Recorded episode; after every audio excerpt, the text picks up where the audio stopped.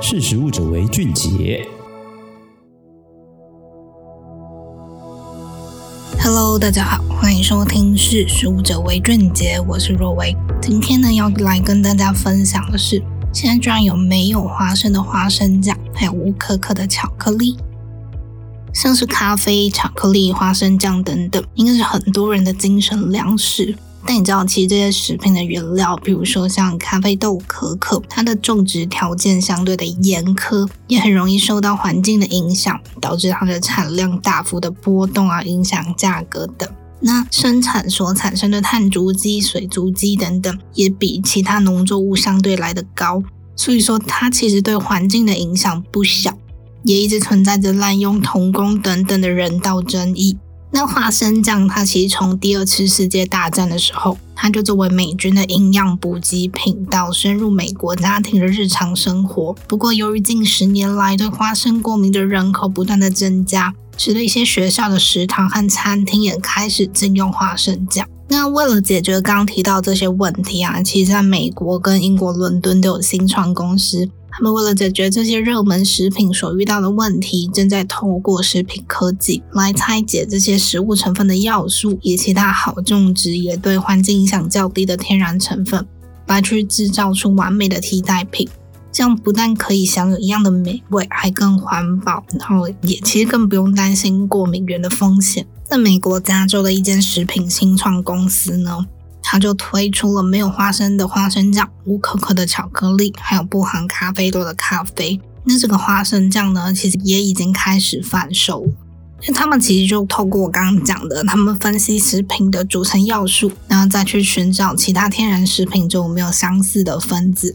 用组成、口感与风味类似的产品，却不含任何的过敏原，而且做出来的价格呢，跟一般食品的售价其实是差不多的。刚刚讲到的开发无可可巧克力来说，它的成分包括葡萄籽、葵花籽粉、糖、乳木果油、盐和其他天然香料。那这间美国加州新创公司的执行长也说了，这个巧克力的主要风味其实源自于酚类物质，像是大量的苦味、涩味、尾韵的口感。那刚提到的葡萄籽呢，它就具有类似的酚类物质。可以使这个巧克力的替代品风味更接近真实的巧克力。那刚提到另外一家英国伦敦的新创公司呢，他们是用传统的发酵技术来作为基础，又有别于一般巧克力用可可豆制成。他们用发酵大麦和角豆为原料，再添加乳木果油来替代可可脂，来制作出不含乳制品、咖啡因、含糖量比较低的巧克力替代品。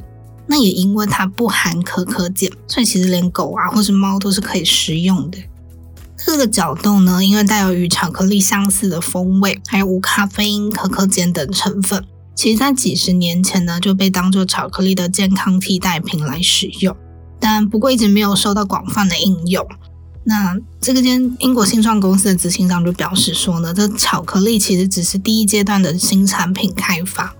为了他们可能还会投入咖啡或香草等等的市场，他们的目标客群是锁定在十八到四十五岁，对于生态环境保护更有危机意识的消费群体。那根据美国国家咖啡协会的统计啊，在二零二二年春季，大概有三分之二的美国人每天都爱喝咖啡，比去年一月的饮用量增加了十四 percent。那另外一个是美国糖果市场公开的最新销售数据，在今年第一季的巧克力销售量更突破了二十五亿美元，这其大概已经接近七百四十亿台币之多，这其也是所有糖果种类中表现最亮眼的品项。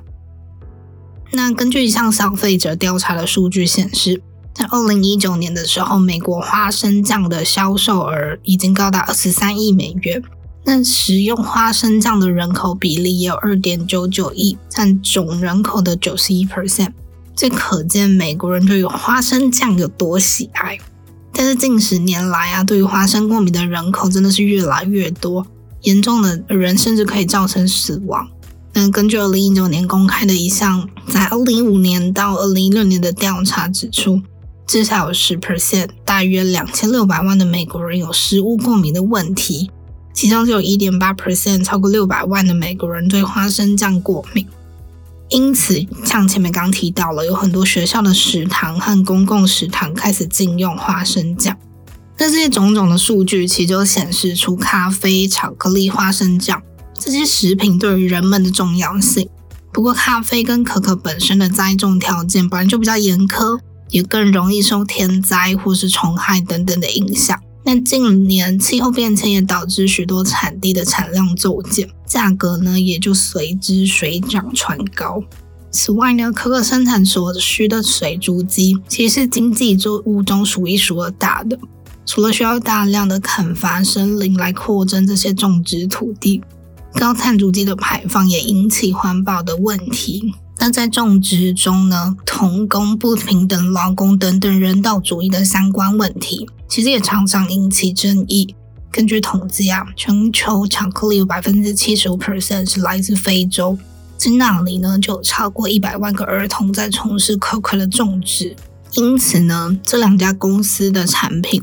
就是刚刚提到的没有花生的花生酱、无可可的巧克力等等，它除了解决因气候变迁造成的原物料产量不稳定的问题。其实也提供消费者一个更人道，还有更永续环保的选择。那如果是你的话，你会想购买这类型的产品吗？都也欢迎在下方留言跟我们分享。那今天的分享就到这边，我们下次再见，拜拜。